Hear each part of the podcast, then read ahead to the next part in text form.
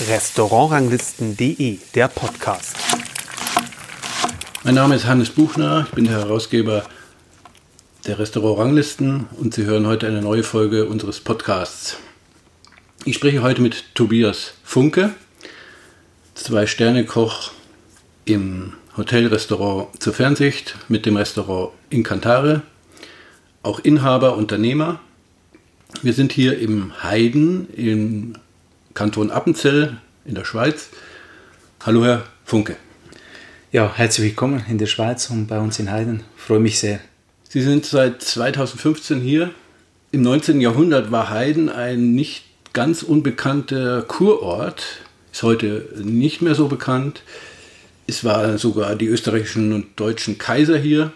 Ähm, die mondänen Zeiten sind etwas vorbei, würde ich sagen. Eventuell liegt es auch hier an Corona, aber es ist sicherlich nicht mehr so mondän wie damals im 19. Jahrhundert. Wir haben hier jedenfalls eine wunderbare Lage dieses Hauses mit Blick auf den Bodensee. Eine tolle Aussicht, das Wetter stimmt auch einigermaßen. Wie kommen Sie hier an diese schöne Location? Denn ursprünglich sind Sie ja nicht hier aus der Gegend. Ja, das ist richtig. Ähm, ich selber habe Haydn auch nicht gekannt, als ich darauf angesprochen wurde. Ähm, auch bei mir ist es genauso, ähm, man kennt Haydn von früher noch, aber meine Generation kennt Haydn eigentlich nicht mehr. wir sind ein 4000 Seelendorf Einwohner, also wirklich klein, sogar für Schweizer Verhältnisse. Äh, für euch in Deutschland äh, weiß ich nicht, ob ihr überhaupt so kleine äh, Städte habt ähm, bei mir ist so, ich war acht Jahre vorher schon selbstständig und die Familie Großauer, denen dieses Objekt gehört, die sind äh, vor ja, ziemlich genau, glaube ich, acht Jahren war das zu mir in mein Restaurant gekommen und ähm, haben mich äh, gesagt oder darauf angesprochen, du, wir bauen etwas Schönes und ähm, würden dir das gerne zeigen, denn wir hätten ganz viel Spaß, wenn du das äh, führen würdest. Ähm, wir würden dich auch unterstützen mit einem schönen Weinkeller und so. Halt vieles, was man, ich sage jetzt mal vom, vom kleinen Koch, ähm, ohne dass jetzt äh, die Familie gerade reich ist ähm, oder schon da über Jahrzehnte hinweg das Geld angespart hat für einen Weinkeller, sich gar nie leisten kann. Also ich glaube, das ist bei uns im deutschsprachigen Raum so ziemlich überall dasselbe Thema, das Geld. Und wenn man da nicht jemand hat, der einen unterstützt, wird es sehr schwierig. Und so habe ich natürlich gesagt, du, ich bin offen und schaue mir das gerne an. Und ähm, als ich dann hier hochgefahren bin nach Heiden, ähm, war das perfekte Wetter, also bilderbuchmäßig wirklich fast ein bisschen kitschig. Ja. Und allein schon in die Landschaft habe ich mich schon verliebt, weil das Gebäude stand ja noch nicht. Also das alte Haus schon, das wurde dann ja renoviert, aber alles andere war noch nichts. Und auch die, eben die Aussicht, äh, wie Sie es beschrieben haben, mit dem Bodensee in die Weite von Deutschland zu sehen. Ähm, man sieht ähm, Bregenz auch auf der rechten Seite und das ist schon auch bei uns in der Schweiz, wir haben immer Berge äh, gleich und so diese Weite, das gibt es eigentlich fast gar nicht und finde ich mhm. wunderschön. Mhm. Und ja, dann äh, habe ich mir das angeschaut und habe auch gesagt, es ist eigentlich spannend, auch in der Ostschweiz etwas zu machen, weil die Ostschweiz war dortzumaßen noch nicht wirklich groß bekannt.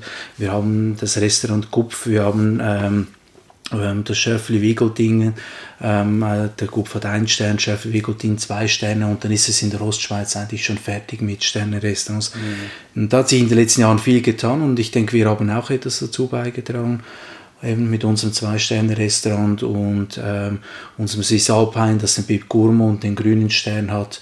Ähm, Im Winter haben wir noch ein Fondue-Chalet. Also wir haben da schon ziemlich viel schon bewegt in diesen paar Jahren. Sie legen ja Wert bei Ihrer Küche auf das Produkt, auch auf den intensiven Geschmack, Eigengeschmack des Produktes und machen ja auch eine klare Trennung zwischen Ihrer, sagen wir mal, regionalen Küche in dem Restaurants vom, zur Fernsicht, also in dem mhm. alten genau. klassischen à la carte Gasthaus, ja, das ja. heißt jetzt Swiss Alpin, genau. ähm, wo sie wirklich sich auf die alpine Küche, Schweizer alpine Küche fokussieren und ihr Zwei-Sterne-Restaurant, wo sie doch sehr sagen wir mal, auch französische, klassische, mediterrane Einflüsse haben? Ja, also ich denke schon, ähm, die, die Gourmet-Küche im, im Cantare ist schon sehr international aufgestellt. Also wir haben, ähm, wir schauen auch da auf die Regionalität. Ähm, wir kaufen selten etwas ein, das über ähm, die angrenzenden Länder ähm, um die Schweiz herum hinausgeht. Aber wir haben natürlich sehr viele Techniken und auch heute, wir haben Produzenten in der Schweiz, die, die uns Sojasauce, Miso für uns herstellen und das muss man nicht mehr jetzt auch durch die ganze Welt holen. Das Gemüse auch. Wir haben einen Gemüsebauer, der tut für uns Mönchsbar Zitronengras anbauen, gerade mal eine halbe Stunde von unserem Ort. Das funktioniert alles. Die, die Saison ist dann ein bisschen verschoben natürlich, weil es ein bisschen länger geht. Darum sage ich so, die Basis ist klar die französische Küche, aber sehr offen und mit vielen Einflüssen aus der ganzen Welt. Ich liebe auch sehr die asiatische Küche. Ähm, die japanische fasziniert mich auch mit, mit der Perfektion, mit der Aromatik, die Stilistik. Ich bin da sehr offen und ja, ich liebe Essen, ich liebe Kochen. Mhm. Und das will ich eigentlich im Gourmet-Restaurant widerspiegeln. Aber das ist interessant, dass Sie quasi sagen wir mal, exotische Produkte, wenn man so sagen darf, auch schauen, dass Sie die hier bekommen. Dass Sie also nicht unbedingt jetzt etwas aus Japan einführen, wenn es auch hier hergestellt werden kann. Genau, richtig, weil mir ist schon, ähm, auch wenn heute eigentlich wirklich langsam jeder nach Nachhaltigkeit ähm, schreit, ähm, aber wir machen das schon seit weit über, also ich bin im 2000, was war das, 2006 ähm, war ich, wurde ich selbstständig und seit 2004 bin ich Küchenchef und es hat damals schon angefangen, ich will nicht nur ein Filet auf dem Teller haben, das Tier hat ja noch mehrere Fleischstücke. Ähm, ich will schauen, wo das Gemüse kommt. Und das hat sich natürlich über die Jahre immer intensiviert und verstärkt und man ist besser geworden. Jakobsmuscheln ist jetzt nicht ein angrenzendes Land, das bekommen wir aus Norwegen, mhm. aber das sind handgetauchte Jakobsmuscheln, also die tauchen gehen auf den Grund, der zwischen 10 und 20 Meter ist. Ich war ähm, vor zwei Jahren war ich dort mit denen tauchen und dann holen sie jede einzelne Jakobsmuschel mit einem Sack hoch und dann wird nichts anderes kaputt gemacht. Und ich finde, das ist einfach ähm, ein absolutes Must in der heutigen Zeit, dass wir schauen, von wo haben wir die Produkte, was haben wir und wie inwieweit ist unsere Umwelt damit ähm, beeinflusst, oder? Denn ich sage immer, wir haben nur eine Welt. Und ähm, zum Beispiel letztes Jahr haben wir in der Schweiz ähm, im Mai schon die ganzen Ressourcen, die ein Land eigentlich für ein Jahr zur Verfügung hat, schon aufgebraucht. Und das mhm. ist, glaube ich, so ziemlich der Durchschnitt auf der Welt. Und wir müssen viel genauer hinschauen. Ähm, es ist egal, was früher war, wir müssen vorwärts schauen und wirklich mhm. darum auch mit den Leuten reden, hey, was können wir anbauen, was können wir vom Tier alles benutzen. Äh, heute war ich auch wieder mit verschiedenen Grill Fleischstücke noch mal ausprobieren.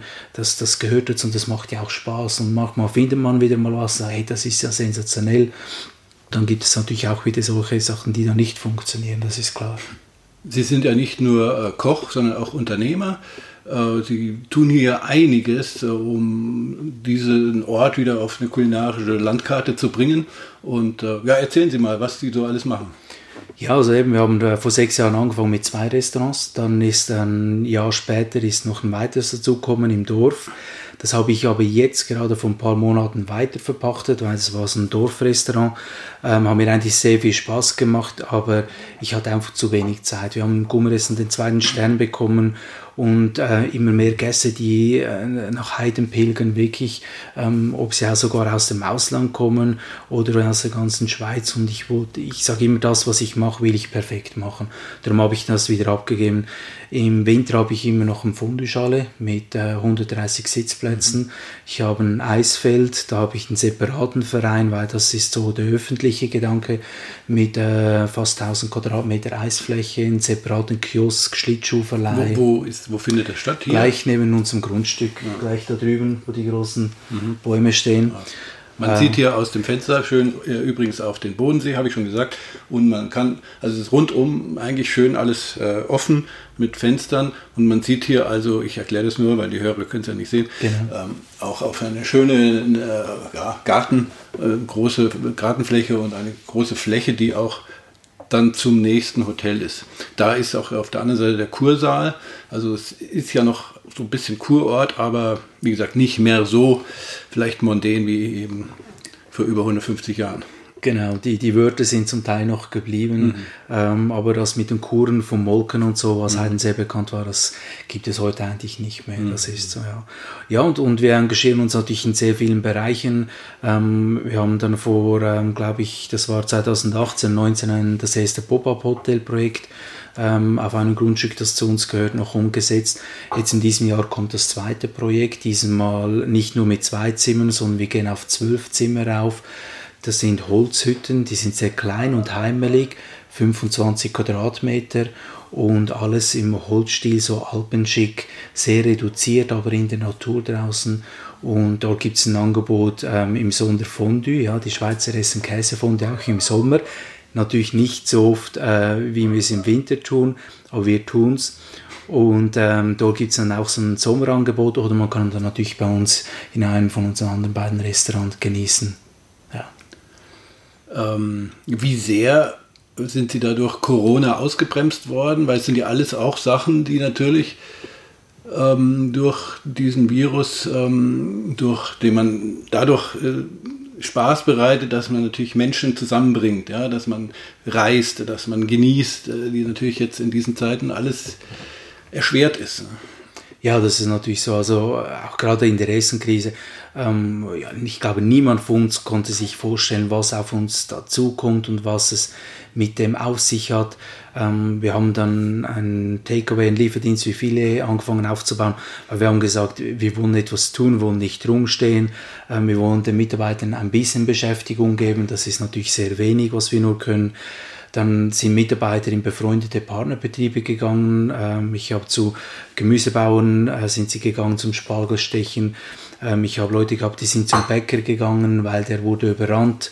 Ähm, dann habe ich ein paar Mitarbeiter in zwei lokale Spitäler gebracht. Die haben dort sich eingearbeitet, weil wir wussten ja nicht, was die Krise bringt. Und für mich war der erste Gedanke, hey, wir müssen zusammenhalten. Und es geht nur, wenn wir zusammenhalten und die Krise ähm, bekämpfen.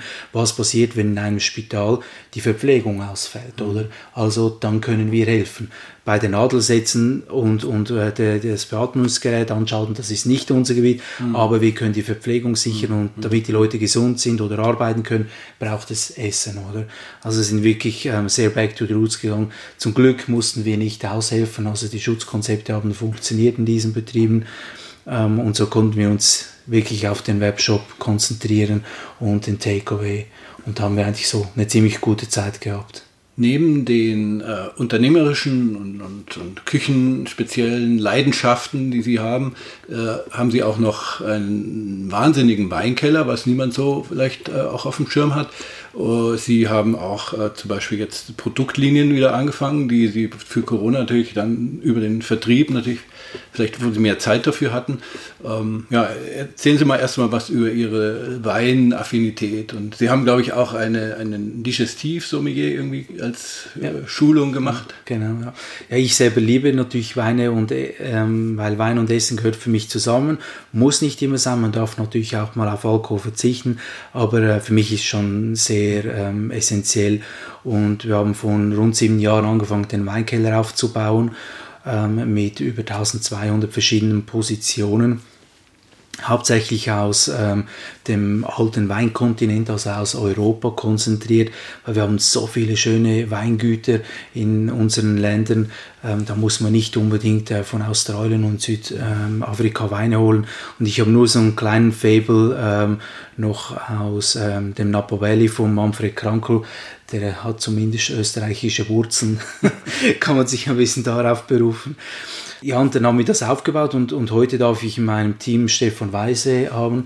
Ähm, der war zweimal in Deutschland bei Gomio Sommelier des Jahres, hat ähm, im Wendung gearbeitet, ähm, acht Jahre ähm, bis zum dritten Stern. Und das ist wirklich, ähm, seit er bei mir ist, fließt es noch viel besser, weil wir sprechen die gleiche Sprache, was Wein anbelangt, oder? Und er ist ein Profi, ich habe nie die Sommelier-Ausbildung gemacht, ich weiß, was passt und was geht nicht, und, aber der, der Sommelier, der kann natürlich dann immer wieder neue Sachen bringen. Mhm. Ähm, wenn wir die Tastings machen, zeigt er wieder was und dann probieren wir und diskutieren darüber, was wollen wir damit erreichen, was wollen wir im Gast auslösen und das ist extrem spannend und cool. Mhm. Und ich denke, unser Michael hatte so ziemlich für jeden ähm, etwas Passendes, dass er Spaß daran hat. Unter anderem haben Sie da auch eigenen Whisky und Rum? Genau, ja. Wir machen einmal im Jahr einen eigenen Markt ähm, mit unseren äh, Produzenten. Wichtig ist, dass die Produzenten dürfen nur kommen, wenn sie quasi unsere Hoflieferanten sind und wenn die Privaten bei ihnen einkaufen können. Also sie müssen mindestens einen Webshop haben, noch besser, wenn man vor Ort einkaufen kann ähm, damit die Leute dann wirklich auch wieder bei ihnen äh, zurückgehen können. Und dann werden die dann in einem ganz klassischen Markt bei uns im ganzen Garten, dürfen die sich präsentieren und so zeigen wir auch, was dahinter steckt. Also wir können ja nur so gut sein, so gute Produkte wie wir haben ähm, und was für Geschichten. Da hat es zum Teil gewisse Lieferanten, mit denen arbeite ich seit 15 Jahren zusammen. Ähm, ob es der, ein Müller ist aus dem Aargau, der, der macht Mehl mit Schweizer Getreide, Bioqualität. Das, das allein schon vom Feeling her, das ist ganz was anderes als der 0815 das, man spürt das, also ich liebe zum Beispiel selber Raviolis, Pastas machen und die Rezepturen, als ich vor zehn Jahren mit ihm angefangen habe zu arbeiten, mussten wir alle anpassen, weil das Mehl war eine ganz andere Qualität, als wir bis jetzt hatten. Und so tun wir natürlich alle unsere Produzenten dann vorstellen. Und dann habe ich vor ein paar Jahren die Ausbildung gemacht als äh, Spirituosensommelier. Und dann habe ich, ähm, Tag waren wir im Unterricht bei einem Brenner im Aargau und der hat dann so erzählt, so salopp, ja, da habe ich noch eine Anlage, die kann ich auf den Lastwagen aufladen kann eigentlich überall brennen. Und da war für mich der Tag gerettet. habe ich gesagt, du musst zu mir kommen. Und der ist jetzt auch jedes Jahr beim Markt, den Ende August, Anfang September stattfindet bei uns. Beim Haupteingang stellt er seine Anlage auf und dann brennen wir entweder einen Rum oder einen Whisky und tun das bei uns im Weinkeller dann lagern. Und dann gibt es so um die 300 Flaschen, die wir abfüllen. Wir schenken den natürlich bei uns aus oder man kann die ganze Flasche auch bei uns so beziehen. Ähm, ja, da macht Spaß. Klingt alles äh, nach wenig äh, Zeit, die Ihnen noch übrig bleibt, aber Sie haben jetzt auch noch äh, sozusagen mit einem Töpfer zusammen äh, was auf die Beine gestellt. Äh, hat, Sie haben mir es erzählt, ähm, Sie möchten die Teller so konzipieren, dass sie für ihre bestimmten Anrichte Methoden und ihre Ideen auch dann genau passen? Äh, was zum Beispiel? Ja, ich glaube, das kennen wir natürlich alle. Ähm, man macht das neues Gericht und sucht den passenden Teller dazu. Ähm, mal, mal stimmt die Tiefe nicht, die Höhe, die Breite, ähm, auch, auch die Haptik vom Teller finde ich auch wichtig. Ähm, und ich finde auch die Teller, die, die sprechen, sollen die gleiche Sprache sprechen wie wir mit dem Essen, das, was wir rüberbringen wollen. Ich wollte schon immer eigene Teller haben. Ähm, nur das Problem ist, bei uns in der Schweiz sind einfach die Löhne ähm, um einiges höher als auf, äh, im Vergleich zu den anderen Ländern auf dieser Welt. Und da merken wir gerade bei solchen sehr arbeitsintensiven Produkten, ähm, dass es oft dann allein schon an dem scheitert. Ja. Und jetzt habe ich aber jemanden gefunden, zwei Dörfer weiter. Das ist eine, eine Frau, die hat einen kleinen Keramikladen, also wo sie töpfert. Dann habe ich mit ihr Kontakt aufgenommen und habe gesagt, du, wie wäre das, könntest du etwas machen für uns, das genau so aussieht? Und das ja sicher, kein Problem. Und so hat die Zusammenarbeit angefangen und wir haben da viele Testläufe durchgemacht. Das arbeiten jetzt ein Jahr zusammen und haben jetzt gerade mal sechs Produkte, die wir ähm, bei uns im Restaurant verwenden können.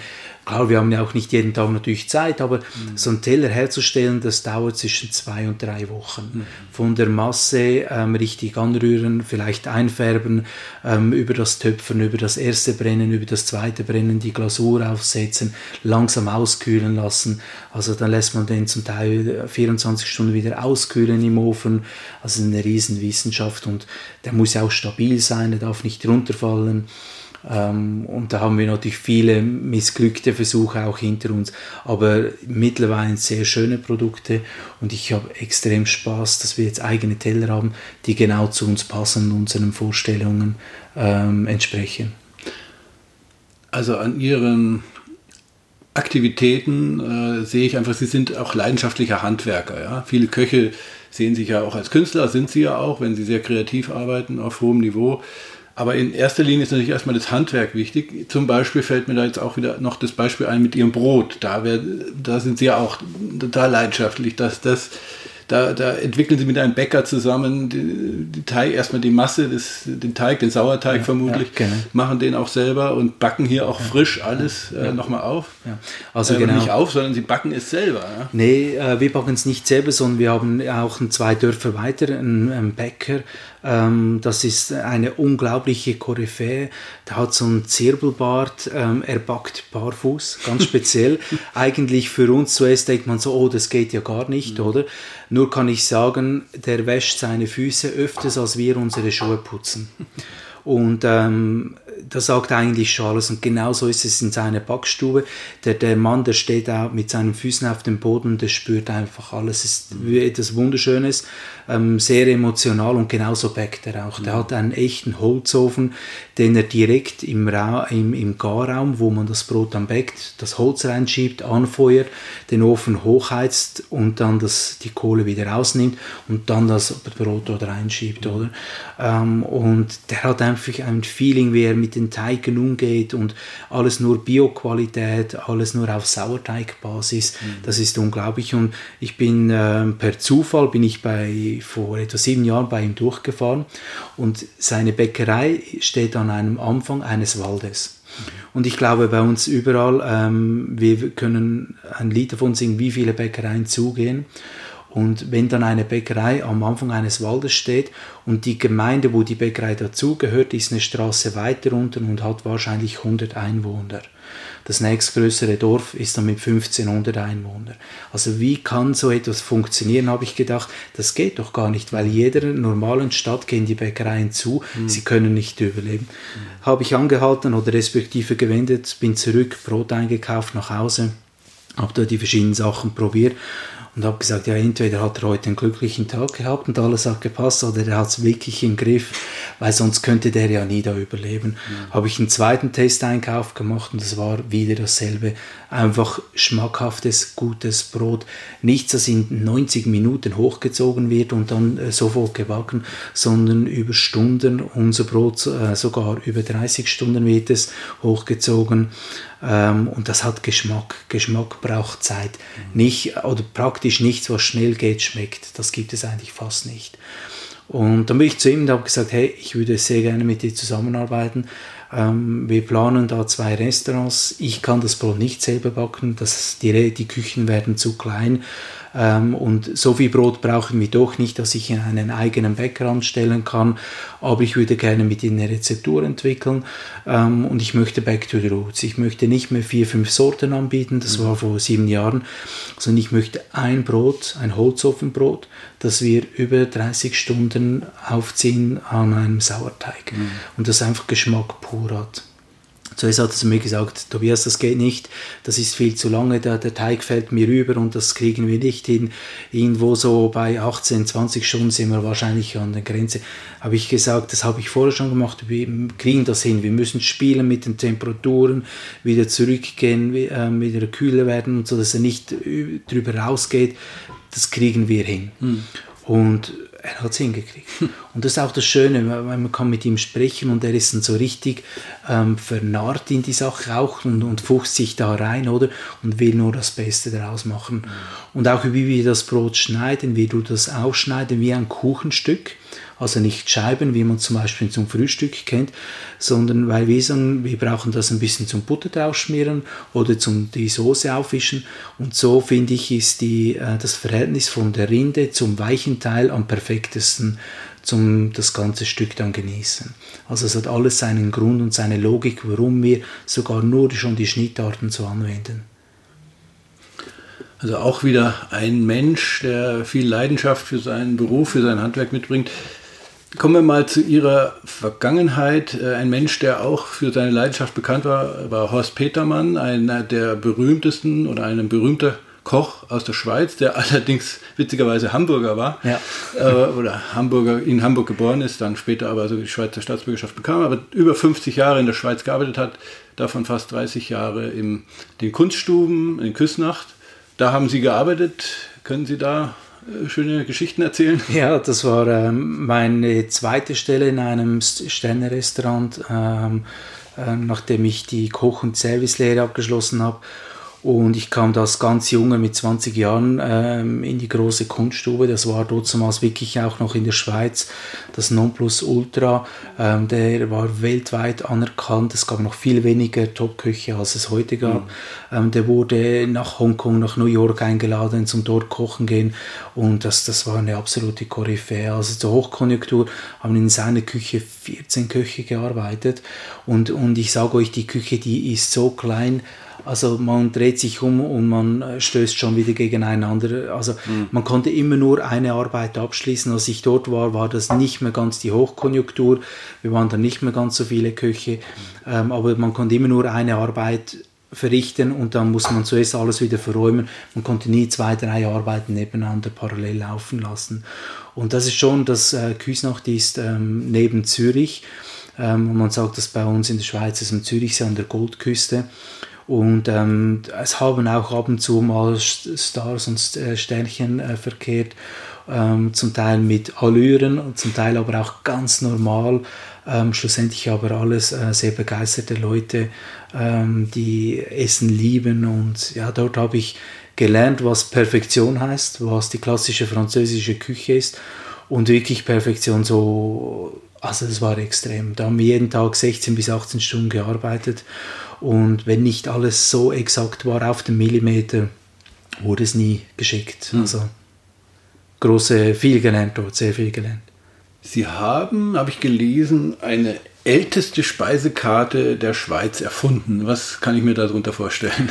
Ja, ich, ähm, wie ich schon zu Anfang gesagt habe, mich, mich interessiert natürlich ähm, was wir auf unserem Teller haben, oder? Und ich sage immer, ja, die einen sagen, sie sind Künstler, ich tue das gerne ein bisschen, klar wollen wir, dass die Teller schön aussehen, wir machen sogar die Teller selber und die Gerichte sollen ansprechen, ähm, das ist absolut so, aber schlussendlich sind die Produkte das Wichtigste. Und mich hat interessiert, was haben wir vor ein paar hundert Jahren bei uns auf dem Teller gehabt. Und dann bin ich ähm, in die Nationalbibliothek nach Bern gegangen von der Schweiz. Ich war im äh, Staatsarchiv Uri. Uri gehört zu den Urkantonen in der Schweiz. Wir haben so drei Urkantone. Die haben eigentlich die, die Schweiz gegründet in 1291. Und in diesen Archiven war ich unterwegs und habe über mehrere Monate recherchiert in meiner Freizeit. Und ähm, nach Bern hatte ich äh, fast zwei Stunden Anfahrt. Und dann geht man dort in die Bibliothek rein und sucht mal die ältesten Bücher raus. Und das älteste, was ich dann bekommen habe, war zwischen 400 und 600 Jahre alt. War auch in diesem Bereich, wo wir die Schrift noch ähm, verstehen können, mit ein bisschen Hilfe, ohne dass man jetzt gerade einen Professor dazu braucht. Ähm, mit der Zeit, durch dass es auch ums Kochen geht, natürlich haben wir dann ziemlich schnell die Buchstaben raus, die jetzt nicht, die heute anders geschrieben werden, was jetzt das Wort eigentlich heißen muss, oder? Und ähm, war eine sehr spannende Zeit, ähm, auch wie man geschrieben hat. Also sehr oft war auch ein Arzt dabei. Ähm, die Köche und Ärzte haben sehr eng zusammengearbeitet. Man hat gewusst, wenn man jemand ähm, nicht so viel Fettiges essen muss, dann kocht man so etwas. Und dann hat es immer beide Parteien gebraucht, um so Rezepturen zu schreiben. Und ähm, dann habe ich auch Bücher gelesen, da hat es dann drin geheißen, äh, für kranke Leute, für sehr kranke Leute, also sehr weit gegriffen mhm. oder, oder für schwangere Weiber oder. Und mhm. bei uns in der Schweiz, wir sagen schon lange nicht mehr Weiber, das ist mhm. eher etwas Negatives heutzutage. Mhm. Ähm, und vieles kennen wir natürlich heute noch, ähm, Frankisch Mord natürlich wurde viel, aber es gab dann auch solche Sachen wie ein grilliertes Ochsenherz, mhm. ähm, das ich dann gefunden habe, oder dass man aus den Schweinsohren die auch besser noch verarbeiten kann, obwohl die Problematik ist, die Schweine, die wir heute haben, sind nicht mehr das, was sie vor mhm. 600 Jahren waren. Mhm. Und unsere haben heute viel den ähm, dickeren Knorpel, den man eigentlich nicht mehr weich kriegt wir haben dann Chips daraus gemacht, so in Chiffonat geschnitten und dann haben die ausgepackt als Chips, knusprig auf den Salat. Und so hat sich dann diese Karte eigentlich entwickelt. Also wir haben Gerichte rausgesucht, das man heute nicht mehr macht oder nicht kennt.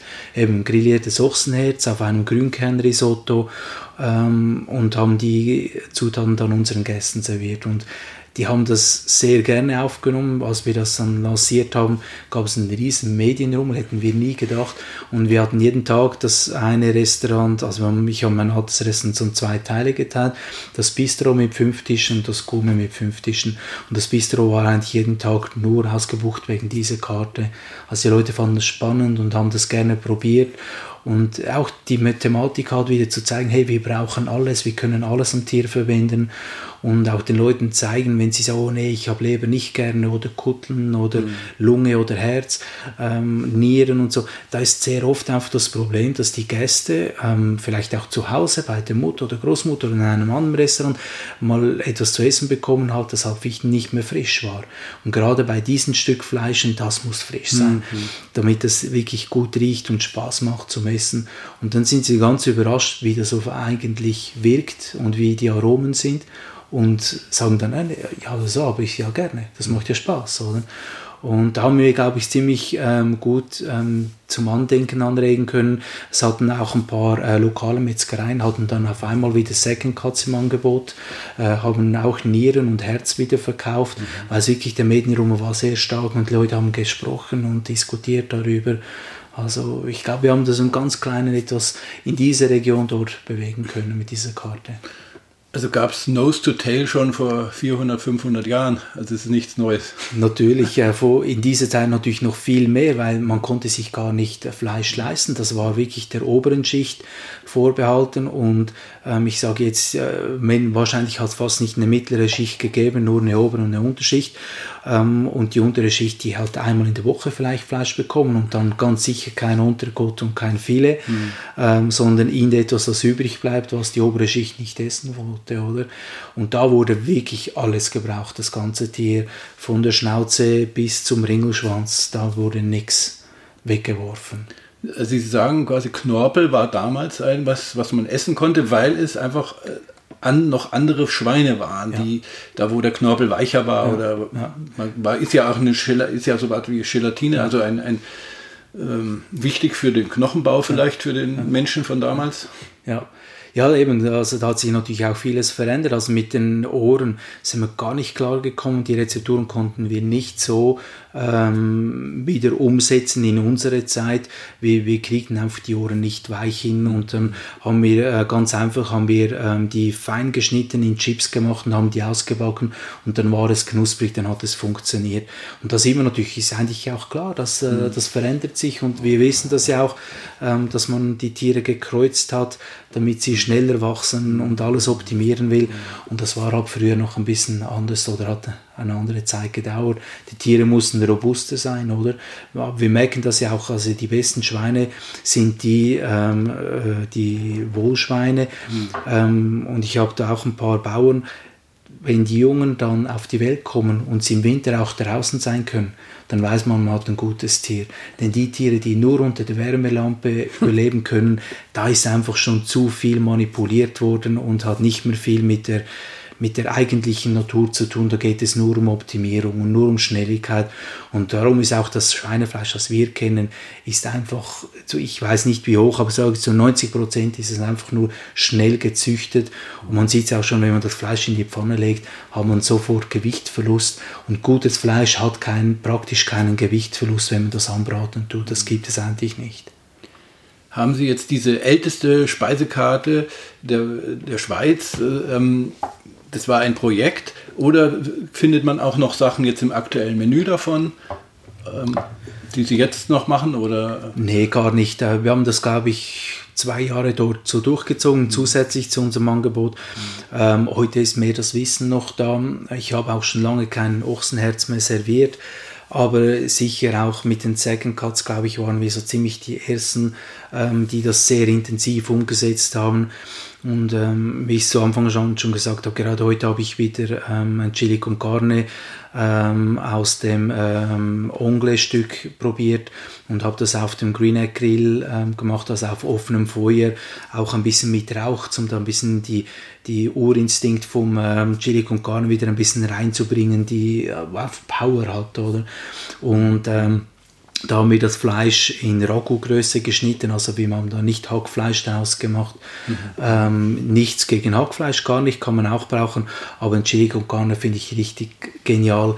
wenn man so schöne Ragu-Stückchen drin hat. Das ist Fleisch, dann hat man eigentlich ein bisschen Bissen, man hat Geschmack im Mund, ähm, da, dann, dann wird das sensationell. Und ähm, meine Köche von beiden Küchen sind nachher um den Topf rumgestanden und haben sich das Chili con Carne rausgegessen, haben gesagt, gut Chef, das können wir so auf die Karte nehmen, das passt. also das kommt dann in das normale ja, Restaurant. Genau, ja. Also eigentlich äh, war das gar nicht so geplant. Wir haben einen anderen Hintergrund, um das auszuprobieren. Und da haben wir gesagt, hey, das ist so genial, das, das müssen wir auf die Grill. Wir haben immer so eine Grillkarte und das müssen wir auf die Grillkarte draufnehmen mit unserem Swiss Alpine ähm, mit diesem Fleisch. Und wir kaufen dann so kleine Gusstöpfe, wo wir das dem Gast so direkt servieren. Das ist genial. Das ist ein Erlebnis. Frischer Mais drin, frische Bolotti-Bohnen drin und, und, einfach Geschmack pur. Oder? Also wirklich genial. Sie sind ja auch einer der wenigen Köche mit dem neu installierten grünen Stern des Michelin. Was, ich habe es ja schon rausgehört jetzt, oder wir haben es ja schon rausgehört. Sie machen sich schon Gedanken über die Nachhaltigkeit, über die, wo die Produkte herkommen, wie sie äh, produziert werden. Also eigentlich eine logische Folge dieser grüne Stern. Aber was halten Sie davon, dass der Michelin sogar jetzt ähm, sich in diese Richtung auch Gedanken macht? Ähm, ich persönlich, im Gegensatz zu gerade vielen äh, nordischen Freunden von mir, die das eher ein bisschen verpönt haben, den grünen Stern, bin ich ganz anderer Meinung. Ähm, ich finde das sehr, sehr gut. Ähm, ich bin auch stolz darauf. Wir haben in der Ostschweiz sind wir das einzige Restaurant in diesem Jahr, das ähm, mit diesem grünen Stern ausgezeichnet wurde. Ich hoffe nicht, dass sich das in der Zukunft so bleibt, denn ich wünsche mir viele andere Essen, die den auch bekommen und ähm, dass sie ausgezeichnet werden, dass sie draufschauen auf die Nachhaltigkeit. Ähm, dass das jetzt vielleicht noch nicht in ganz so trockenen Tüchern ist, der grüne Stern, die Anforderung noch nicht ganz so transparent, das ist mir absolut klar. Aber als der Michelin wo 1900 irgendwas, glaube ich, 01 äh, oder so rausgekommen ist, ähm, da war das ja auch noch nicht mit den Sternen. Man hat ein Buch rausgebracht für die Fernfahrer, dass sie wissen, wo sie etwas Warmes zu essen bekommen, vielleicht sogar schlafen können und in welcher Preiskategorie. Das hat sich ja auch entwickelt irgendwo muss man anfangen. Und ich finde es schade, wenn man einfach gegen etwas schießt, ähm, das einfach nicht in Ordnung ist, denn es ist wirklich Zeit, dass wir auf der ganzen Welt schauen, ähm, was können wir machen und das unterstützen und auch fördern gegenseitig. Und darum nur eine logische Folgerung äh, vom äh, Guide Michelin, dass sie den grünen Stern rausbringen. Und ich bin auch überzeugt, dass die in der Zukunft besser, klarer und strukturierter werden dass es auch nach außen ersichtlich ist, warum bekommt dieser jetzt und warum der nicht und was muss man dafür tun, wie transparent muss man sein und wie kann man das auch kontrollieren als Tester oder einfach als Buch äh, Michelin, damit das wirklich auch auf äh, gesunden Beinen steht. Die Zeiten für Genuss und Reisen sind hart.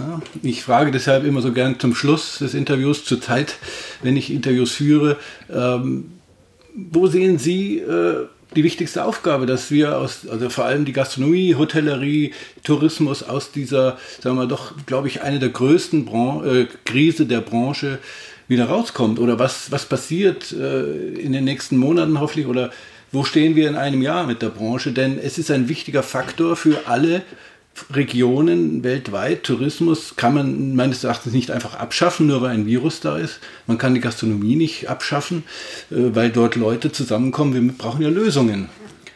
Ja, ähm, meine, jetzt ist ein Jahr rum, ähm, seit wir in dieser Krise stecken und ähm, man sieht es ja auch ähm, an unseren Regierungen.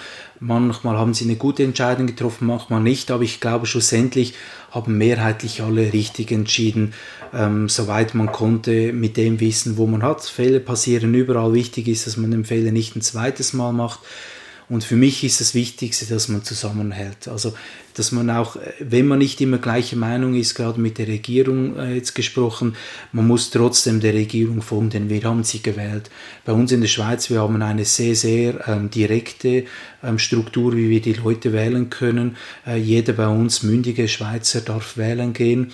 Und wenn es uns nicht passt, dann können wir das nächste Mal anders wählen, andere Parteien und können andere Leute vorsetzen. Aber auch wenn vieles nicht gut war, aber trotzdem bin ich zufrieden. Und ich glaube, die einzige Lösung liegt auf der Hand und das ist, dass wir uns impfen gehen. Denn wenn wir nicht uns impfen gehen, werden wir nicht so schnell aufmachen können aber es ist ganz klar nicht von der Hand zu weisen. Es, wird, ähm, es hat Tote gegeben, äh, es hat viele gegeben, die, sind, die leiden darunter. Ähm, ich glaube auch viele andere leiden in der Branche. Ich glaube, es ist uns noch nicht bewusst, was alles noch kommen wird im Nachhinein.